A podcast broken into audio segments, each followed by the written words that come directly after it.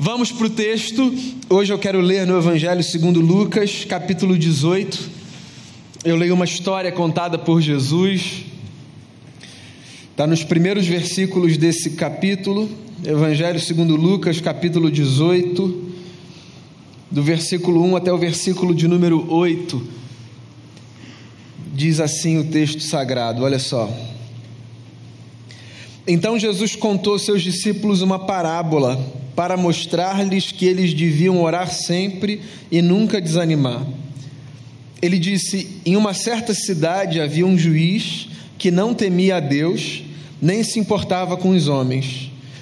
E havia naquela cidade uma viúva que se dirigia continuamente a ele, suplicando-lhe: Faze-me justiça contra o meu adversário. Por algum tempo ele se recusou mas finalmente disse a si mesmo: Embora eu não tema a Deus e nem me importe com os homens, esta viúva está me aborrecendo.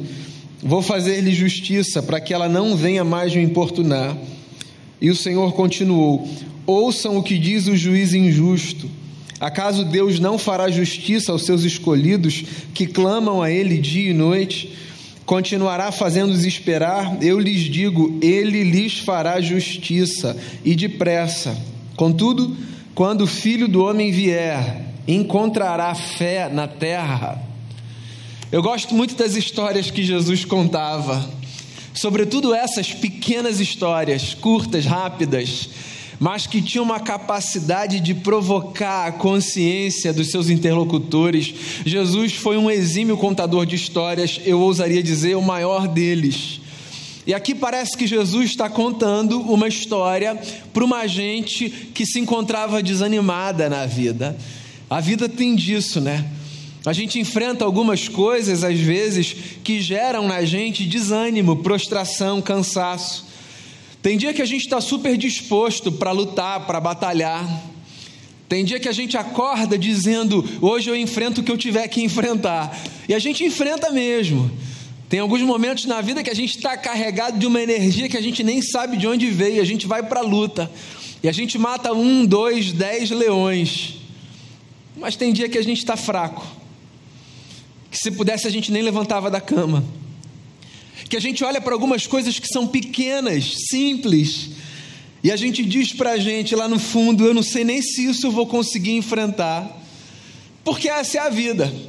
Dias bons, dias maus, dias fáceis, dias difíceis, dias de ânimo e dias de desânimo. E aí Jesus olha para uma gente desanimada e resolve contar uma história para animar essa gente. E a história de Jesus é uma história muito particular, mas que, pelo menos segundo eu entendo, funciona como uma espécie de arquétipo das nossas histórias.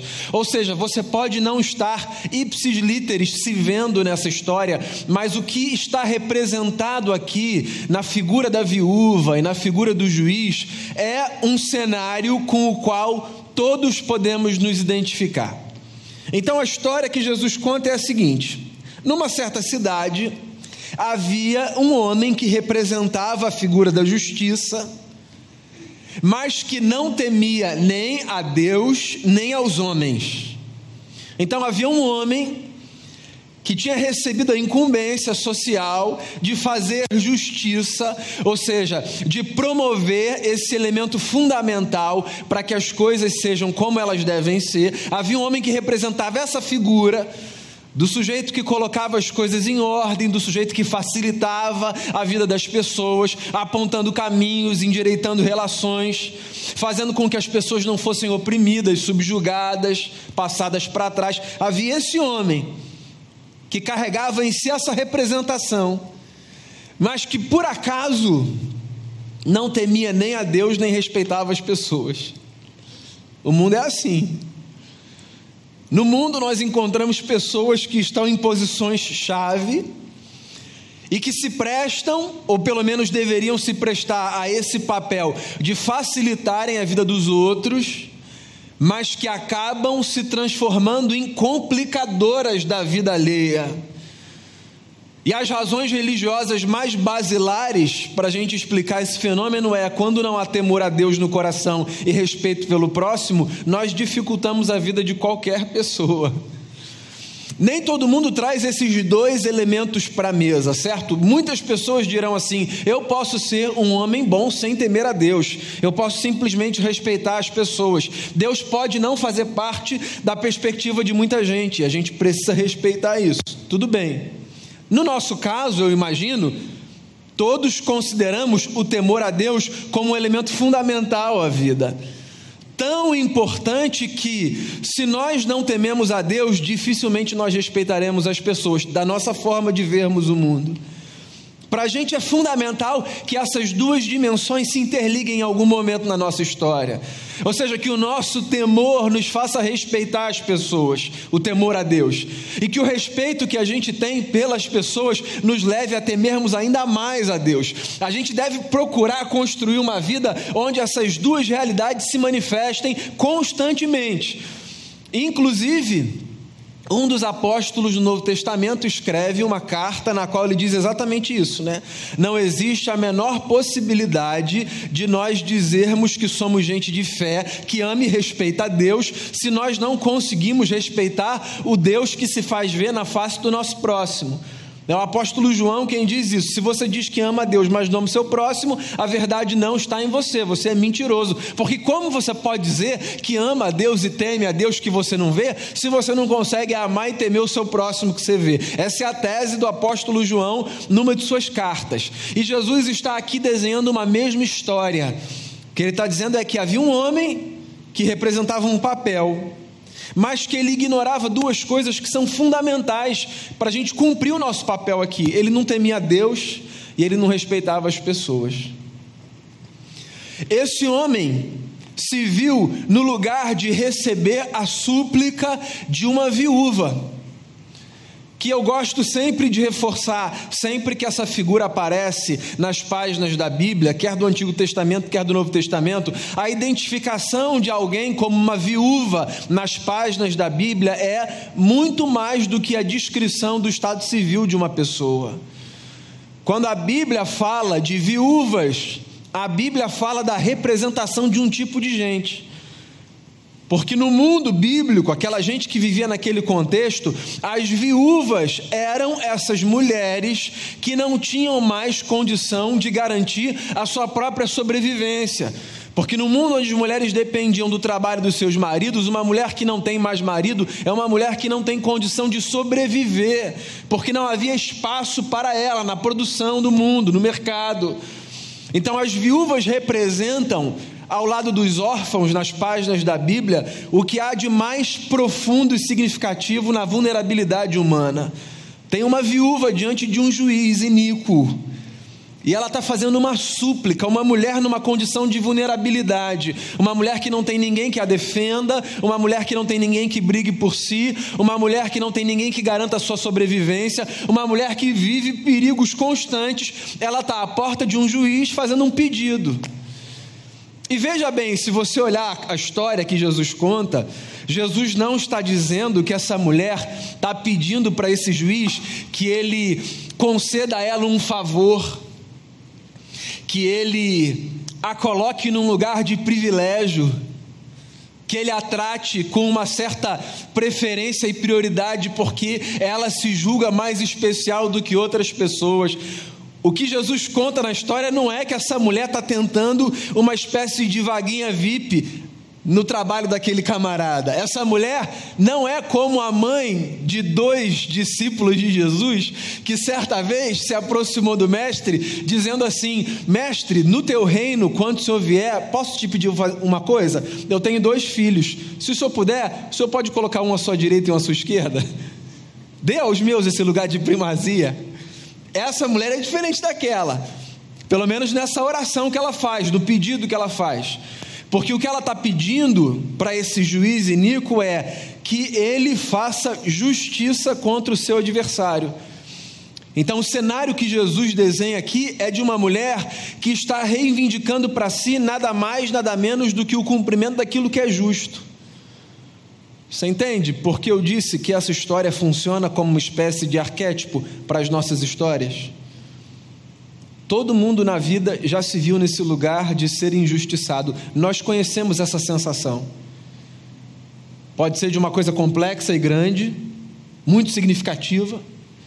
Pode ser de uma coisa pequena, desses dilemas de criança na escola, quando a criança recebe uma bronca sem que ela tenha feito o que de quer que de errado aconteceu. A gente conhece esse lugar de nos sentirmos injustiçados, essa espécie de ferida que vai lá no fundo da alma. Quando você olha e você diz: Não fui eu, não era para ser assim, eu não mereci ouvir isso, eu não merecia sofrer aquilo, ou então eu devia receber isso, isso é meu, é direito. Eu não estou pedindo um favor, eu não estou pedindo para você fazer nada que não seja a garantia de um direito que é meu. A gente conhece esse lugar dessa mulher, dessa viúva, esse lugar de nós, às vezes, olharmos para situações e nos percebermos de mãos atadas e termos diante de nós alguém que pode fazer aquilo que deve ser feito, mas a gente não consegue alcançar às vezes a gente olha e está ao alcance da nossa perna, é só fazer um negócio.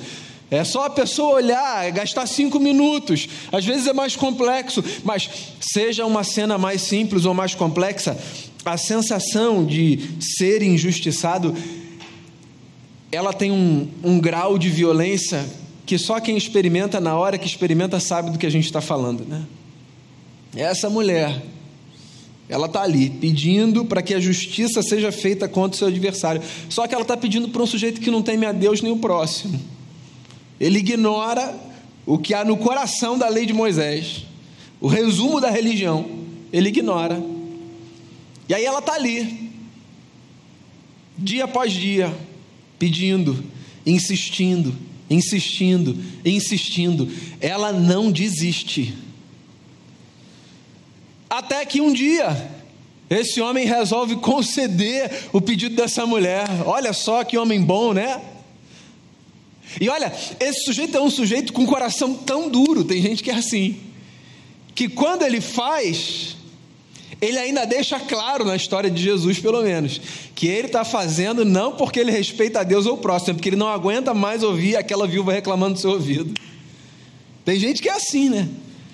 Que o coração é tão duro, tão duro, que quando a pessoa de fato faz o que devia ter sido feito, e você acha que ela fez porque um milagre aconteceu e aquele coração foi amolecido, ela ainda faz questão de deixar claro que o coração é mais duro do que o coração de Faraó lá no Egito. Tem gente que é assim, esse mundo é louco, cara. Esse mundo é um mundo maravilhoso, de desfrute de muita coisa boa, de muita manifestação de graça, mas esse mundo também é, por outro lado, louco demais. A gente se depara com muita maldade, com muita loucura, deliberada, com coisa que é planejada, orquestrada. E às vezes a gente se vê vítima dessas circunstâncias. E a verdade é que, porque a gente às vezes acorda bem, às vezes acorda mal, tem dia que a gente diz assim, eu vou continuar insistindo, e tem dia que a gente diz, chega, desistir. E Jesus está contando uma história para falar para essa gente que está prestes a desistir, que está diante de um juiz iníquo ou daquilo que ele representa na vida, e que está olhando, e mesmo sem falar para o juiz, porque tem medo do que ele pode fazer, diz para si assim: vai ser a última vez que eu vou pedir.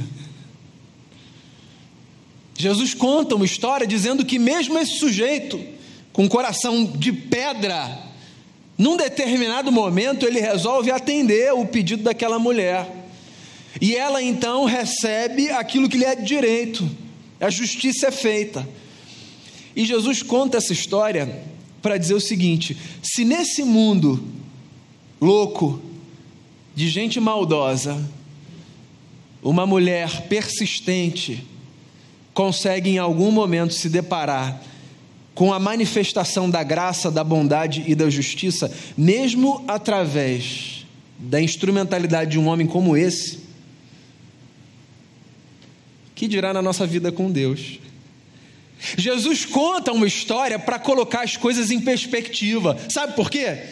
Porque a gente lê Deus na vida a partir da representação que as nossas interações humanas nos dão a possibilidade de construir. A verdade é essa.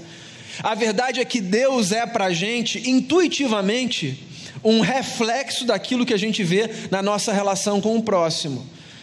Então, para deixar isso mais claro para você, se você cresce num contexto absolutamente violento, de gente que não se respeita, que se hostiliza, onde as palavras são palavras de desencorajamento. Se você cresce, por exemplo, numa casa em que pai para você é exatamente esse retrato da antítese do amor, e aí dizem para você que Deus é pai e que você pode vir para os braços de Deus porque Ele é pai. Você acha que você vai ter facilidade de se lançar nos braços desse Deus que é Pai? Se Pai para você é isso que eu acabei de descrever? Não, claro que não. E se você cresce num cenário de mundo onde o pão que está sobre a mesa é não uma realidade natural que você experimenta todos os dias, mas é resultado de um milagre que acontece manhã após manhã, porque o pão chega à mesa de muita gente, mas não chega à sua, e dizem a você que Deus é o provedor de todas as coisas, você acha que Deus vai ser para você esse sujeito maravilhoso e bondoso? Porque se Deus é maravilhoso e bondoso e lança pão à mesa de todos, mas na minha mesa falta pão, então quem é esse Deus para mim? Você percebe que Deus é, na intuição, para a gente um retrato daquilo que a gente vê nas nossas relações? Então, se esse mundo é para mim palco de injustiças, se eu sou sempre lançado lá para trás, se o que sobra para mim é violência, ferida, maldade, e se Deus é aquele que governa sobre céus e terra, então facilmente e naturalmente Deus será para mim uma figura muito hostil, de quem eu quero distância. Não poucas vezes eu ouço nos gabinetes, inclusive de quem já caminhou muito com Deus, gente cansada, sincera, dizendo assim: Eu não aguento mais, pastor, não aguento mais. Eu não sei por que Deus me odeia tanto. Quantas vezes eu já ouvi frases desse tipo? E eu não tenho crise com a frase, não, zero crise.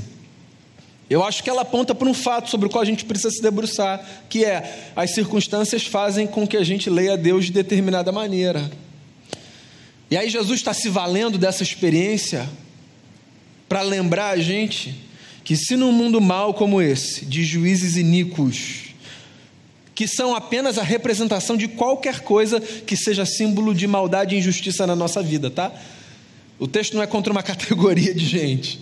O texto é contra a representação de qualquer experiência da maldade deliberada que se oferece contra a gente. Se num mundo como esse, de gente de coração de pedra, a gente consegue encontrar alguma manifestação de graça a partir da persistência, que dirá na nossa relação com o eterno. Bom, todo-poderoso, gracioso, amoroso, misericordioso até o fim. Deus não cumpre a agenda que a gente planeja, nem faz as coisas na velocidade, no ritmo e na direção que a gente quer. Deus sabe o que faz. Inclusive, às vezes a gente canta que Ele sabe o que é melhor para a gente. O que Ele faz é bom, perfeito, justo. Mas a gente não conhece os caminhos dele. Razão pela qual muitas vezes, nos nossos caminhos, às vezes a gente tenta desistir. E a gente diz coisas do tipo: não dá mais, eu não aguento mais, chega de orar. E aí vem Jesus contando essa história só para dizer o seguinte: se nesse mundo louco a persistência faz a gente chegar num lugar onde a bondade estará diante da gente, que dirá na nossa história com o eterno? Por isso, diz Jesus indiretamente no texto, não deixa de orar, não, porque a gente sempre vai se deparar em algum momento com uma manifestação graciosa da bondade de Deus. Porque se juízes iníquos, em algum momento mesmo que, para se verem livres da súplica dos injustiçados, concedem o que é devido, ainda que fazendo questão de dizer, é para que você não me perturbe mais. Se nesse mundo louco a persistência nos leva a alguns lugares que saciarão as demandas da nossa alma, que dirá diante de Deus? Eu fico pensando, a igreja é uma comunidade muito especial muito especial. Não no sentido de queridinha, sabe? De privilegiada. Não é nesse sentido, não. Especial no sentido de a maneira pela qual a igreja de Jesus se propõe para o mundo, sendo parte do mundo, a maneira pela qual ela se propõe com a sua visão, com essa percepção de que com Deus a gente pode falar, de que por causa de Jesus a gente pode chamar Deus de Pai, isso tudo, isso é muito especial. Se você cresceu na igreja, como eu cresci na igreja, é possível que você tenha, no curso da história, até assim perdido a dimensão da grandeza que é poder orar. Que não é um privilégio só nosso, que fique bem claro aqui. Poder orar, isso é uma dádiva. Eu nem sei quando eu aprendi a orar, porque eu cresci nesse contexto. Essa é a minha vida desde sempre. Então eu não lembro quando eu aprendi a orar. Mas se eu paro para pensar no que oração representa, eu fico pensando: esse negócio é especial demais. Eu acreditar que nesse mundo, cujas dimensões nós desconhecemos, existe a possibilidade de, em algum momento lá dentro de mim, eu me conectar com quem criou tudo isso e falar com Ele numa medida que ainda que as coisas não aconteçam do jeito que eu gostaria que acontecessem, o simples fato de eu poder falar com a sensação de que Ele me ouve, me traz uma paz e uma leveza, porque é disso que eu estou falando quando eu falo de oração. A persistência proposta não é do tipo, insiste que você vai conseguir o que você quer. A lição não é essa na história. A lição não é, continua orando porque o que você quer vai acontecer. Porque a verdade é que muitas vezes, com toda a oração de uma vida, o que a gente quer não vai acontecer. A verdade é essa. A oração não é esse instrumento de barganha. Sabe que Deus olha e diz assim: Daniel está orando, já tem 17 anos essa oração, né? Ah, vou lá. A oração não é isso. A oração é a possibilidade da gente percorrer um caminho qualquer que seja de aproximação com o eterno. E de uma forma tão mística e impressionante que quando a gente se encontra com ele nesse lugar que a gente chama de oração, porque a oração é um lugar de encontro. Quando a gente se encontra com Ele nesse lugar chamado oração, mesmo que pedidos não sejam atendidos, desejos não sejam realizados, sonhos sejam frustrados, ainda assim a gente tem a possibilidade de desfrutar de uma paz que só a oração proporciona a gente se sente mais leve, a gente se sente abraçado, a gente se sente fortalecido, a gente se sente encorajado. As experiências são muitas e podem ser descritas de diversas maneiras. O fato é, a gente não deve desistir desse negócio, não deve desistir. Inclusive, a gente deve se abrir um pouco mais para perceber que caminhos a oração nos possibilita fazer pelo lado de dentro. Foi por isso que eu disse, por exemplo, antes da mensagem, em oração, Deus nos ajude a orar a oração que o Senhor nos, nos, ensinou a fazer e nos ajude, inclusive, a sermos sempre que possível resposta para as nossas próprias orações, porque oração não é essa experiência que faz a gente mudar a vontade de Deus. A oração é a possibilidade de, diante do eterno, de alma desnuda, como Jairo falou aqui na hora do louvor, a gente poder sondar o nosso próprio coração e consertar a nossa história e rearrumar os nossos desejos diante dele. A oração faz isso. A oração não pega a mão de Deus e se mexe assim. A oração muda o nosso interior. A oração renova a nossa força. A oração dá a gente a possibilidade de dizer: hoje de manhã eu disse que eu não ia aguentar, mas eu vou levantar mais um dia amanhã, porque eu vou viver mais uma história contando com a graça desse Deus que ontem me renovou quando eu me abri diante dele. É a história de uma viúva persistente num mundo mau. Uma mulher que não desiste no mundo mau de avançar na manifestação da justiça na sua vida. Uma história simples, para fazer a gente se lembrar que, se nesse mundo mal, a gente ainda encontra manifestações de bondade, que dirá nessa dimensão da nossa experiência de vida que acontece quando a gente olha para o alto ou para dentro. Então, essa palavra é uma palavra para você que está aqui ou que está aí, cansado, cansada desanimado, desanimada, a ponto de desistir. Para você que se pergunta: será que vale a pena mesmo persistir nessa jornada? E que acha que Deus te abandonou e não ouve mais? Essa palavra é uma palavra para você. Não desiste de caminhar, não. A caminhada com Deus é uma caminhada de longa obediência na mesma direção, dia após dia a gente acorda, a gente se levanta, e em fazendo o que a gente estiver fazendo, a gente caminha na direção de Jesus, com o coração aberto, oferecendo a nossa lista. A gente tem lista, a gente fala, Deus, faz isso daqui, mas ciente de que nem sempre vai acontecer. E se acontecer, amém. E se não acontecer, amém. E de alguma forma a gente vai entender, porque a gente vai acreditar que Ele sabe o que faz e que Ele sempre faz o que é melhor para a gente. E que a nossa vida está debaixo do cuidado dele, que é melhor do que a melhor pessoa que a gente já conheceu. E se mesmo diante dos piores entre os piores, ainda assim a gente pode encontrar bondade, que dirá diante daquele que prepara para nós uma mesa e alimenta e sacia a nossa alma. Não desista, persista, vá em frente, ore, persevere. Você encontrará muito amor, muita graça e muita misericórdia nos braços do Deus que nos acolheu em Cristo Jesus, o seu Filho e o nosso Senhor. Por sinal, hoje é dia de ceia.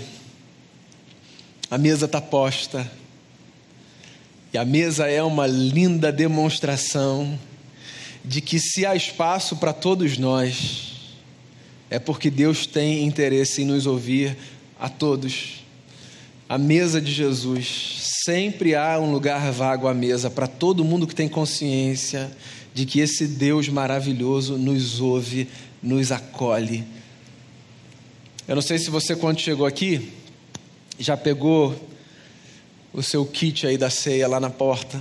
Se você não pegou e deseja participar, a mesa está servida ali atrás. Eu queria encorajar você a fazer isso, porque agora a gente vai orar. Não poderia ser diferente de uma palavra sobre oração, sobretudo, né?